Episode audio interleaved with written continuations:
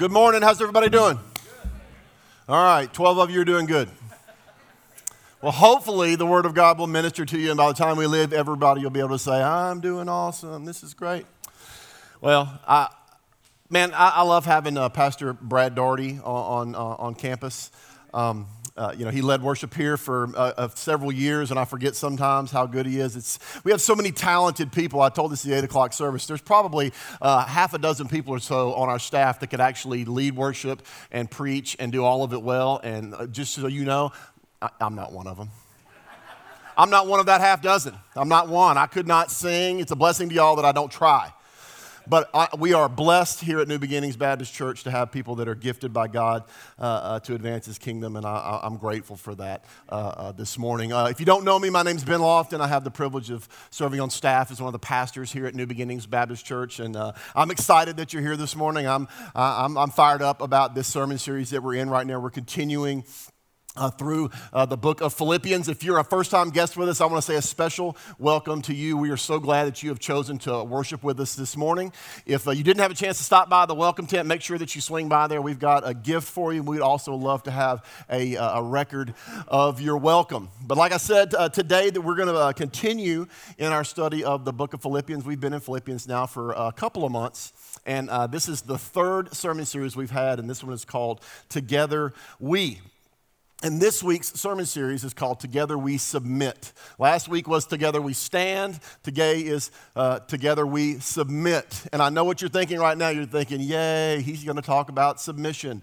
It's my favorite topic, right? That's what all y'all are thinking, right? No, that's not. Because here's what I know about us is the minute we mention submitting to anything, anywhere, for any reason, there is a thing that happens in us that wants to push back against this idea of submitting. We just bristle at it. We don't like it. I don't like it. You don't like it. My kids, they don't like it. Nobody likes it. And depending on what stage of life you're in, you get less fond of submission the older you get, I think. Less fond. Like I'm, I'm sort of in the middle there. I'll be 50 this year. I don't like submitting to anybody. But my mama called yesterday, and the minute I heard her voice, I went, yep, I, I, I submit to her. My kids, right, they are called to submit to me. They don't do it all the time, but they do. You know, so as we grow, we learn in this idea of submission. It's part of who we are as people. I think uh, one of the best uh, pictures of voluntary submission, really, that we have in our world today is the military. You think about the military, you go through basic training, you come in, you get a rank, and there's always someone ranked above you. And there's this organizational hierarchy that exists, and you are to submit to the person that is next in line above you. They do this by saluting, they follow orders. It's very regimented. There is a chain of command, and you stick to that chain of command no matter what. No matter what room you're in, the person with the higher rank is the one that you submit in. But you also know that the commander in chief, the president of the United States, he's the one that has the highest order in the military, right? So they all submit to him. Even the highest four star general submits to the commander in chief. Whether or not they believe in him politically, whether or not they care about him personally, they submit to uh, the commander in chief. And for us, the church, God's people, we are called to submit to Jesus. Jesus, in a very real way, uh, the commander in chief of the church. You know, the word church uh, in your English Bible is translated from, word, from a word, ecclesia. And this is a Greek word, and literally translated, it means the called out ones. So, we as the church, we are the called out people of God called to live in submission to Jesus Christ as we seek to fulfill the mission that He has given His church. We are literally called to submit to Christ. That is our job. That is what we do. So, as we talk about submission and submitting to Jesus, the question that we have to ask is why? Why should I submit to Jesus? It's a good question, right? I think that we should all ask questions. My children submit to me because I am their parent. I'm the one given to them by God to submit to. That's why. But there's a question to ask why do we submit to Jesus? So if you have your copy of God's Word, go ahead and grab it. We are going to turn to, uh, like I said, the book of Philippians. We're in chapter 2, and today we're going to talk through verses 9 through 11. So go ahead and turn there. If you don't have your Bible with you or your device, uh, the, uh, this passage will be on the screen behind me. and when you get there, we're going to say the Bible is true. So when you're there, we say what? That's right. Man, you guys sounded great. I love that. That is one of the values that we hold most dear here at New Beginnings Baptist Church. We believe that the Bible is true, and here is what the Word of God says it says, Therefore, God has highly exalted him and bestowed on him the name that is above every name so that at the name of Jesus every knee should bow in heaven and on earth and under the earth, and every tongue confess that Jesus is Lord to the glory of God the Father. Now, if you've been in church for more than five minutes, you know that when we see the word therefore in a passage of Scripture, what do we do? We look backwards to see what it's there for, okay? So when it says therefore, that means there's something that came before it that impacts what is about to be said. So last week, uh, Jeff Manning, we had the privilege of sitting under his teaching, and he taught through uh, Philippians verses 1 through 8, chapter 2, verses 1 through 8. And what we see specifically in verses 5 through 8 is we see Paul beginning to paint this picture of who Jesus is. And specifically in verses 5 through 8, he's talking about the humanity of Jesus. He talks about Jesus emptying himself of his uh, divinity. He talks about him humbling himself and becoming a servant, becoming like you and like me. Okay, so this is what we see this picture of the humanity of Jesus. And then we get to verse 8 and we see the humiliation of Jesus as he willingly sins, allows himself to be taken to the cross and crucified for the sin of mankind. And then we arrive at verses 9, 10, and 11, and Paul begins to paint the second half of that picture, which is the picture of the deity of Christ, the divinity of the Lord Jesus. And we have to have both sides of this picture because what we know of Jesus is Jesus was 100% God and he was 100% man.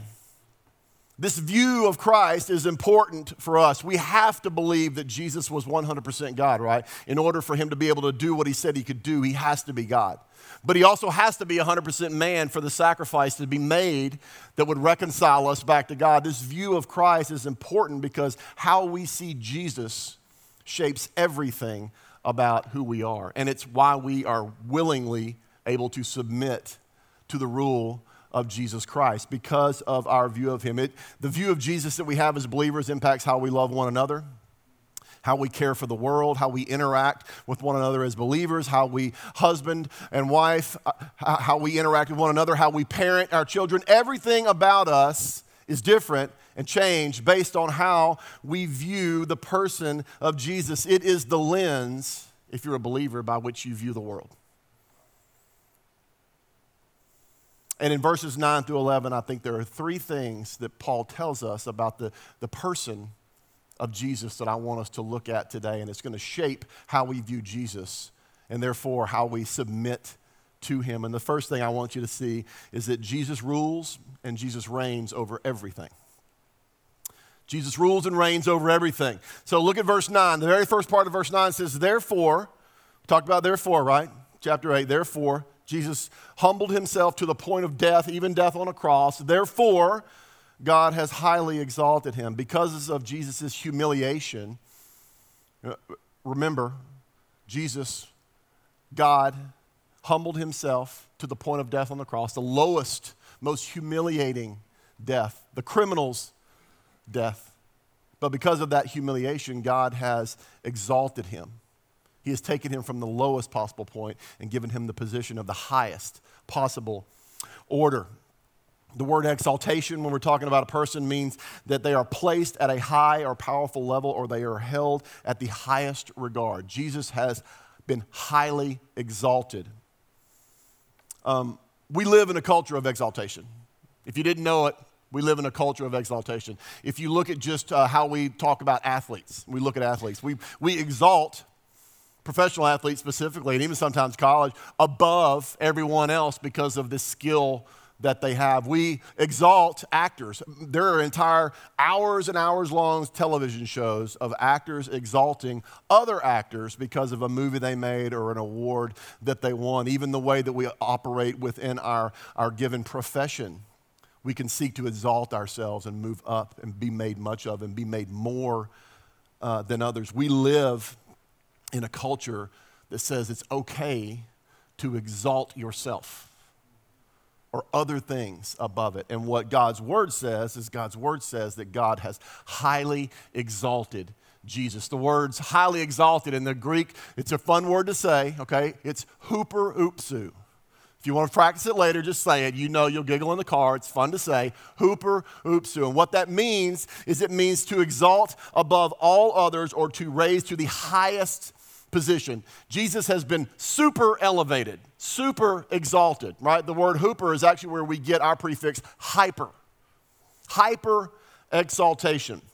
Jesus has been exalted over everything that has ever been exalted ever in the history of time. Jesus holds a position that is higher than that. And because God has exalted him, we can know that Jesus rules and Jesus reigns over everything. We even see this in, uh, in, in, in Jesus' high priestly prayer in John 17 and verses 4 and 5. Jesus says this I glorified you on earth, talking about the Father having accomplished the work that you gave me to do. He accomplished his job. He went to the cross. He defeated sin and death when he rose from the grave. And now, Father, glorify me in your own presence with the glory that I had with you before the world existed.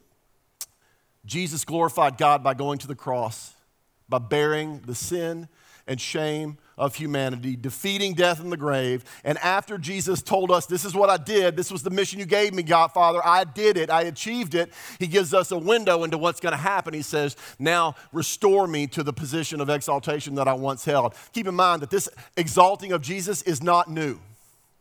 This is a restoration of who Jesus was from the beginning of time. This is, God, this is Jesus' right position. He rightly rules, he rightly reigns. It's a position that he has held since time began. In Philippians, Paul writes to the church and says, This has been done.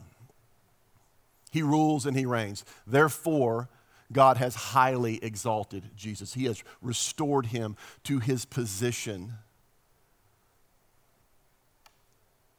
Abraham Kuyper says this there is not a square inch in the whole domain of our human existence over which Christ, who is sovereign over all, does not cry out, Mine. Think about that.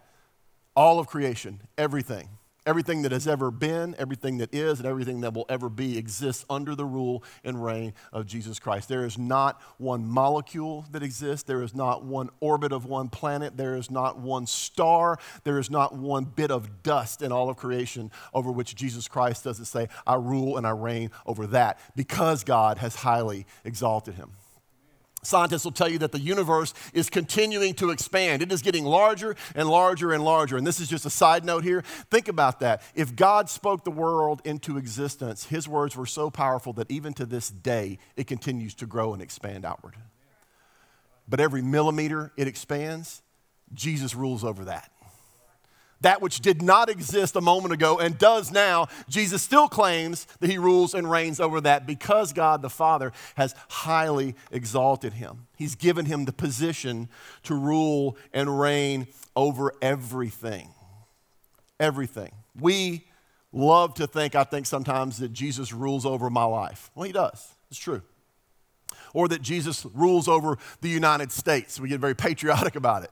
Well, that's, that's true or that he rules over the planet Earth. That's, that's also true. But it's only true in the scope of things that he rules over everything.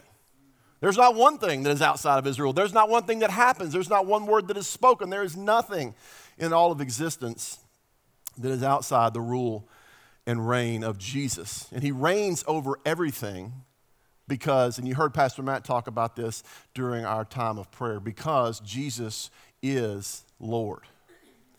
Jesus is Lord. The second part of verse 9, we talked about him saying that he was highly exalted, but it also says that the Father has bestowed on him the name that is above every other name. And this word, uh, bestowed, uh, uh, really carries the, the meaning of uh, highly, it's shown favor to show, favor to or to give freely. So when you read it, you can read the verse that says, Therefore God has highly exalted him and shown favor on him by giving him the name that is above every name. You know, names are important. Names are important. If you are, if any of you that know me or have had any time to talk with me, if you talk to my children, they will tell you that I put a high value on protecting the name that was given to me by my father. My last name is Lofton. My children's names are Lofton, and I tell them all the time that you need to remember certain things when you leave my house. And one of those things is who you are. Don't act in such a way outside of here that's going to shame the name that I was given by my father. My father taught me that, and his father taught him that. Names are important. But there is a name that is above every other name, and that name is the name that was given to Jesus. Now, here's what I would tell you Jesus was the name that he was given when he was born on earth. It was a very common name during the time that he lived. Yeshua, it's Joshua, right? It's Jesus. You, there, there's not a lot of them now. I mean, you'd have to be pretty to name your kid Jesus right now. It'd be pretty confident in, in that child to name that. But back then, Jesus was a very common name. So the name that's above every other name is not Jesus. So what is it?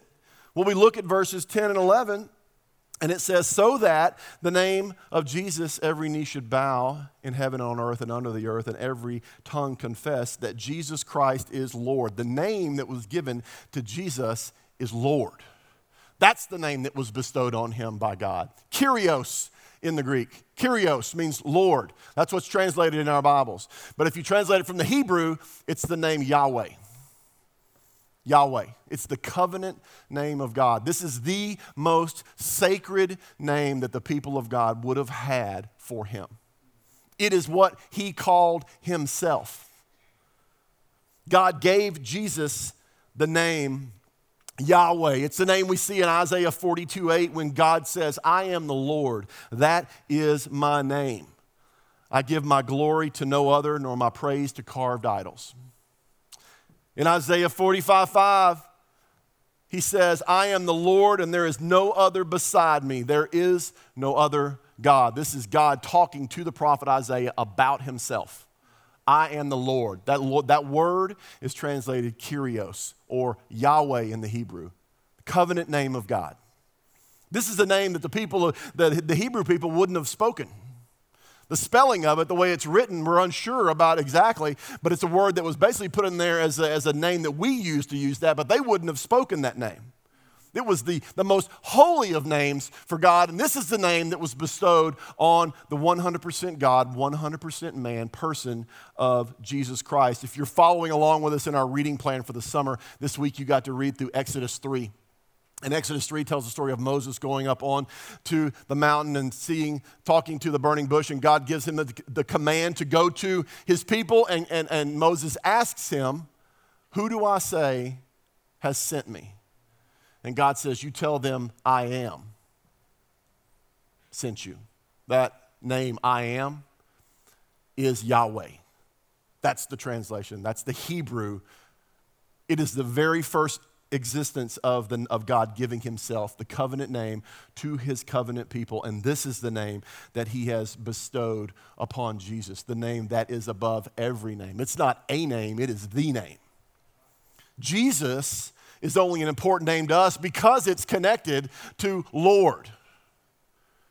The name Jesus is just his name, it's his given name. But we exist to serve that name, to glorify that name, to worship that name because God gave him the name Lord. If you look at Matthew 28, the, uh, probably one of the most famous verses of all the Bible, it's called the Great Commission. In verse 18, we see this sort of picture painted out. And he says this 28 18 says, And Jesus came to them and said, All authority in heaven and on earth has been given to me. All authority, right? Jesus rules and he reigns on heaven and on earth over everything, right? So all authority in heaven and on earth. So Jesus rules and he reigns over everything. And Jesus said, It's been given to me. That name has been bestowed on Jesus. The authority Jesus has comes because God highly exalted him and, and he bestowed on him that name, the covenant name of God, Lord, Yahweh. That's the reason Jesus is in the position that he is. That's the reason Jesus has the authority. But because Jesus rules, because he has the name, the third thing we see is that all creation will worship Jesus. All of creation will worship Jesus. All of it. The totality of the created, of God's created order will at some point will worship Jesus. Let's look again at verses 9 through 11. Therefore, God has highly exalted him and bestowed on him the name that is above every name, so that at the name of Jesus every knee should bow in heaven and on earth and under the earth, and every tongue confess that Jesus Christ is Lord to the glory of God the Father. In this uh, uh last verse 11, Paul is actually quoting uh, um, God's description of himself to the prophet Isaiah. In, in Isaiah 45, 23, uh, uh, God said this By myself I have sworn, from my mouth has gone out in righteousness a word that shall not return. To me, every knee shall bow and every tongue shall swear allegiance. So when Paul writes at the name of Jesus, every knee will bow, every tongue will confess, he is quoting God's statement about himself. And because Jesus has been given the name Yahweh, that's why he can say that. Because of Jesus' humility and sacrifice on behalf of sinful and broken creation, God gave him the exalted position to reign and rule over everything. And because of that, at, at, at some point, every knee will bow in heaven and on earth and under the earth, and every tongue will confess that Jesus Christ is Lord. Heaven, earth, under the earth. When we talk about under the earth, we're not talking about in the dirt. Every created order, every evil spirit, every demon, Satan himself will bow and will confess Jesus is Lord. Everything, every angel, everything. All of creation will worship the exalted Son, Jesus, Yahweh, the Lord. It doesn't say that some are going to bow. It doesn't say that most are going to bow. It doesn't say that if you believe in God, you're going to bow. It says at some point, everybody will bow all of creation. There's not one person that's ever lived, is living, or will live that will escape the reality of the fact that Jesus Christ rules and reigns over everything and he is Lord. And because of that, you will bow. I think one of the best representations of this truth we have in Scripture is in the book of Revelation. This is God's revelation to the Apostle John, right? And in Revelation 5, he paints a, quite a clear picture of what it will be like when we stand in the presence of Jesus. And in 5 13 through 14, just listen to what it says. It says, And I heard every creature in heaven and on earth, and under the earth, and in the sea, and all that is in them, saying, To him who sits on the throne and to the Lamb be blessing and honor and glory and might forever and ever. And the four living creatures said, Amen. And the elders fell down and worship. Every creature, everywhere, every link, all worshiping to the Lamb, glory and honor and might. This is what will be said. All of creation will be in voluntary submission to the Lord Jesus. And here's the thing that voluntary submission is not going to be based on any previous relationship you might or might not have had. Christopher Hitchens is a very famous uh, atheist. He spent much of his life having debates with Christian apologists about the existence of a God. Not just a Christian God, but a God. And here's what I will tell you in that moment when Jesus Christ breaks through the clouds to come back and make all things new again, Christopher Hitchens, who is absolutely 1000% sure there is not a God, will bow his knee and will confess that is the Lord. You will not be able to escape that moment. Whether you confess Him as Lord now and you receive His coming with joy and excitement and happiness, or you confess Him as Lord on the day that He returns and you receive His coming with fear and despair and anguish. Either way, you will confess Him as Lord. We don't get to not. It's because it's who he is. It's because Jesus has been called Lord by God. It is his rightful position. And because of that, all of creation bows in submission to him. This, uh, this view of Christ is one of, it's really one of power and beauty and majesty. If you, if you belong to Jesus, this elicits a very beautiful picture in your mind. This picture of Jesus as Lord and bowing and confessing. If you don't belong to Him, this should, if it doesn't, elicit fear. Not a fear that would scare you into doing something you don't want to do, but a, a right awe and fear of the Lord that the Bible talks about because of G- who Jesus is. But for us today, remember that th- this book is written to believers. This, this letter was written to the church. The book of Philippians is written for us. And we cannot believe that Jesus rules and reigns over everything and that Jesus is Lord and that we will one day, all of creation will worship him without that affecting the way we live our life right now. If we believe those things to be true and we say those things and we worship and we bow and we confess, then that has to shape how we live our lives right now. And I want to spend the remainder of our few moments together talking through um, three ways that I think this understanding binds us together as a church. Remember, the name of the sermon series is Together We. So we got to talk about what the truth of God's word, how it impacts us together as God's people. And the first thing that I want you to see is that as the church, we have a common confession. We have a common confession. We confessed it this morning through worship. We confessed it when Pastor Matt stood up here and made the statement, Jesus is Lord. I heard you say, Jesus is Lord. That is the common confession of the church of Jesus Christ. It is the banner under which we gather today. Jesus is Lord. It's the earliest confession of the, of, of, the church. One commentary that I read said the phrase Jesus Christ is Lord is probably the earliest Christian confession, and it is shorthand for the gospel. When you say Jesus is Lord, it means you believe that Jesus Christ is the Son of God. You believe he emptied himself and humbled himself to become a man, that he lived a life that was perfect, that he gave that life up on the cross, that he went to the grave, he rose again, and he ascended to heaven, and one day he will come back. All of that exists in that one common confession Jesus is Lord. This is true for all people, but for the people of God, it is, should be joyfully and expectantly true. Jesus is Lord. You know, it's the confession that binds us together as God's people. I have traveled to other continents to visit with the people of God. And we may not speak the same language, and we may not believe the same things, or eat the same things, or wear the same clothes, or act the same way. But if they belong to God and I belong to God, and I look at them and I say, Jesus is Lord, they're going to reply, Amen, Jesus is Lord. And we are bound by that confession. Every time I've seen the church get out of pocket or lose focus on the mission, or get out of kilter with one another over whatever thing it is, it's all because we have exalted other things over the common confession of God's church that Jesus is Lord. This is the confession. Now, look, for, for the Philippians, this would have been an interesting thing. Uh, Philippi was a, a Roman colony existed in the Roman Empire, was filled with Roman citizens, and during this time, Rome, the Romans uh, practiced emperor worship. This wasn't unusual in ancient cultures, but what that meant was is they worshiped the emperor as if he were God. So they would have known to call the emperor Caesar Lord.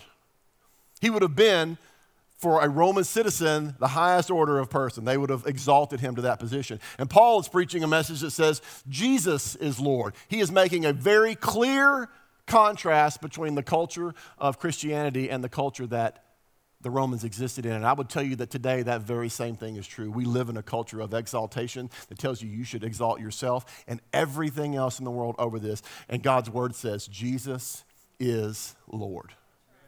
His position is above everything else.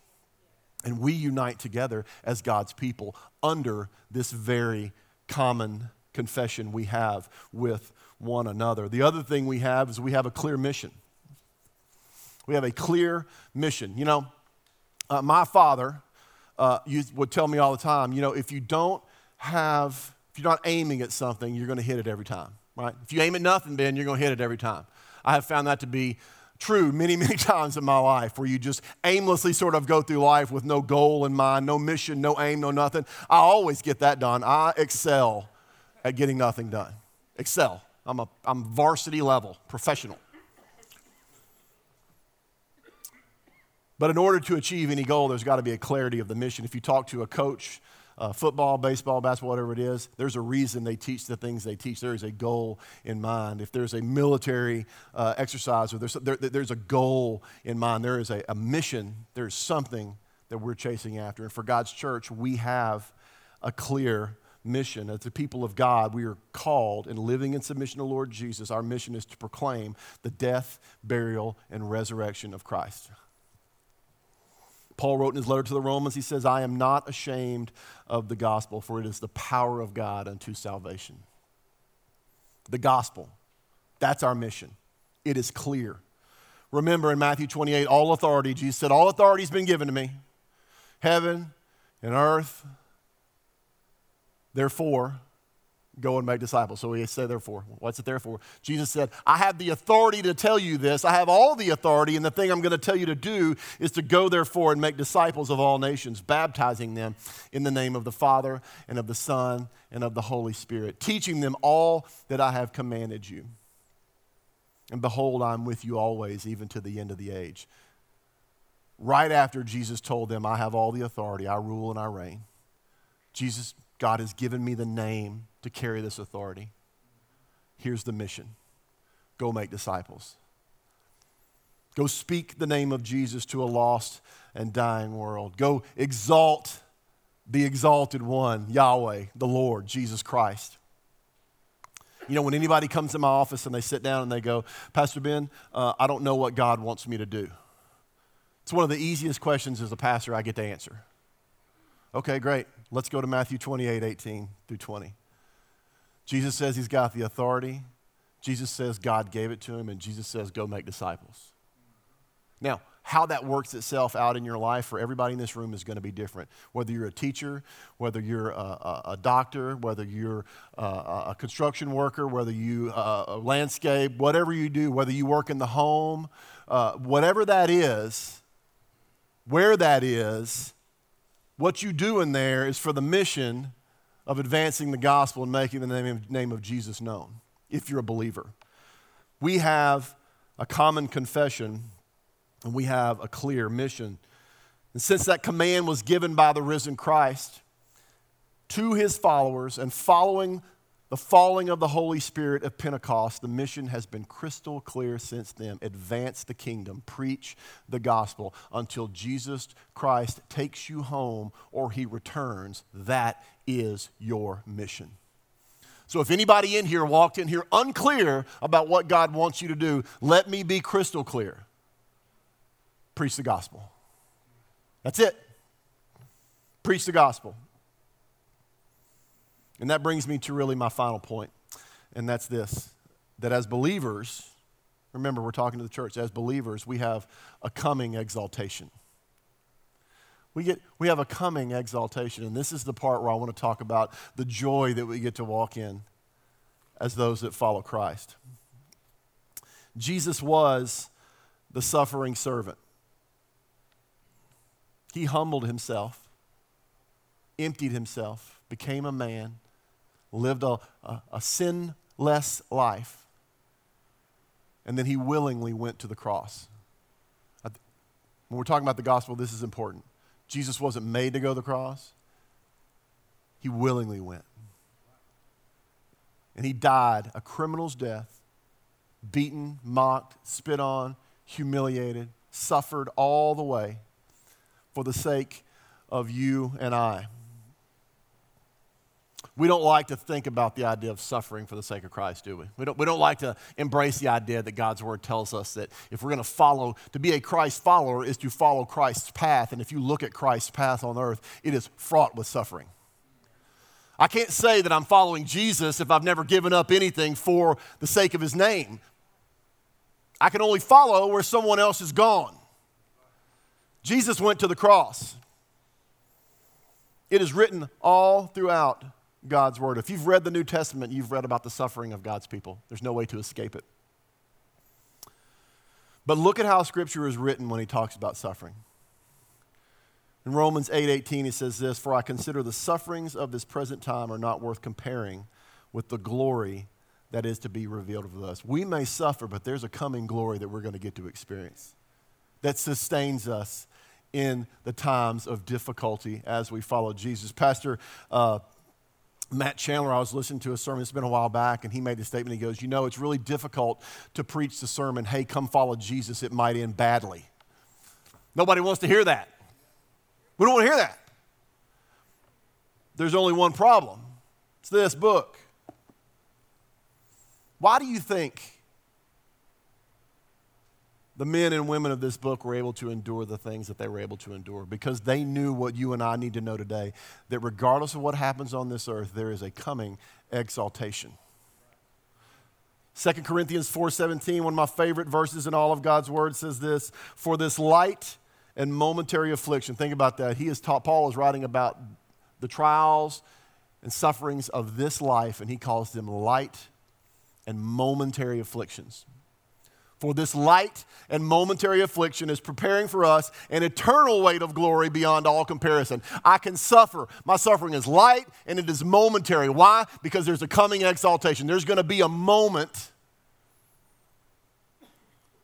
where I get to stand in the presence of Yahweh, of Jesus, my Lord. And that is the, that is the foundation that we stand on that, that allows us to endure anything this world has to throw at us. It is, the, it is the place that we put our hope. It is the thing that we look forward to. As believers, we are most certainly looking forward to something, but more importantly than that, we are looking forward to someone. And that someone is Jesus because he's coming back and I get to be with him. If I get to suffer, okay. If there's hardship, that's all right. Whatever you call me to, God, I can walk through. Why? Because there's a coming exaltation. I know you rule and you reign, Jesus. I know that you are Lord. I know that I bow and confess that truth. As the ecclesia, the called out ones, we live in this world expectantly looking to the coming exaltation. Think about that. 2 Timothy 2:11 and 12 says the saying is trustworthy, for if we have died with him, we will also live with him. And if we endure, we will also reign with him. Think about that. This world is hard. But guess what? If I live with if if I have died with Christ, then there will be a day where I get to live with him with every difficulty that you brought in here with you today, with every hardship, with every trial, I don't need to know what it is to be able to tell you that if you endure with Christ, you will reign with him. We, don't, we, we do not suffer needlessly. We do not struggle for the name of Christ without purpose and without a hope that exists in the fact that one day we get to stand beside him.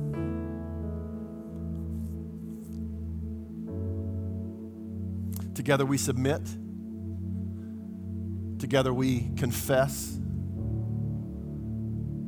Together we suffer. We suffer well. Why? Because Jesus is Lord. And one day he's going to come and get me. Right? On the hardest days of my life, I can, I can acknowledge the fact that God's going to come get me. That's my gift not the blessings of this world, not the cars and the houses and the monies and the stuff. None of that stuff matters, guys. If you're a believer here today, your prize is the fact you get Jesus. But for us, we have to believe. We have to believe that Jesus is Lord. We've got to live in such a way that the world knows that Jesus is Lord. We have to stand on the bedrock of that common confession. We have to be laser focused on the mission that we have been given. And we trust and we hope and we long for the moment that we receive the coming exaltation. As a, if you're a believer in here today, you should long for the moment you get to see Jesus. We wrestle, we, we push back against that. Just a little bit longer, God. Just a little bit more, Jesus. Not yet. I'm going to tell you right now, forget that. You come get me. Right? I want to see the Lord. So, whatever today has to bring, whatever tomorrow has to throw at us, here's what I know Jesus is Lord, and there is a coming exaltation. So, what, is, what, is that, what do we do with that today, Pastor Ben? What, what does that mean? Well, I, I, I will speak to two different parts of this room. If you're in here today and you do not know Jesus as Lord, if you're, if, if you're not a member of the church that has the common confession, Jesus is Lord, I want you to hear me say again that there will come a time where you will confess Jesus is Lord. And, and the, the, the cry of my heart for you is that you will do that now rather than then. Because now comes with forgiveness and love and grace and mercy. But then, then comes with anguish and despair and fear and a lifetime of separation from the thing that you now know to be true that Jesus is Lord. Think about that. It's not only that in the end days we'll get to confess Jesus is Lord, but those that are apart from Him will have to confess that, knowing all the while that they're going to spend eternity apart from it. I don't say these things to scare you in anything. I say these things as the truth of God's word and the gospel that calls you home that says that may be the truth, but you don't have to submit to that. You can confess, Romans 10 says you confess with your mouth that Jesus is Lord, you believe in your heart that God raised him from the dead, and you will be saved. Beyond that moment, you can have not one more ounce or inch of fear about what might or might not happen. No more uncertainty about who he may or may not be. You can walk with joy and gladness into anything this life has to have because now you belong to the one who has created everything, who is called Lord. So if you're apart from Him today, He is here waiting for you. Whatever it is that you think might be keeping you from Him, I want to remind you of something. Jesus Christ, the God of the universe, died for the very worst version of you. So, whatever bad you think you've done, He died for that. And today you can be forgiven for all of it and walk out of here changed forever. For those of us that belong to God, we've got to wrestle with the idea of what it truly looks like to submit to Jesus. To really stand under the weight of what it means that Jesus is Lord. Far too often, I know in my life, I say the name of Jesus flippantly.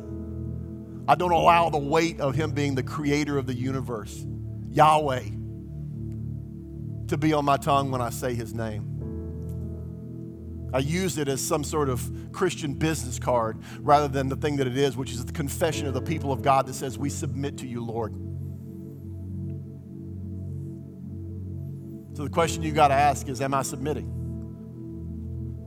Can I walk in the weight of that confession? Am I pursuing the mission of God because I believe with every ounce and fiber of my being that He is Lord?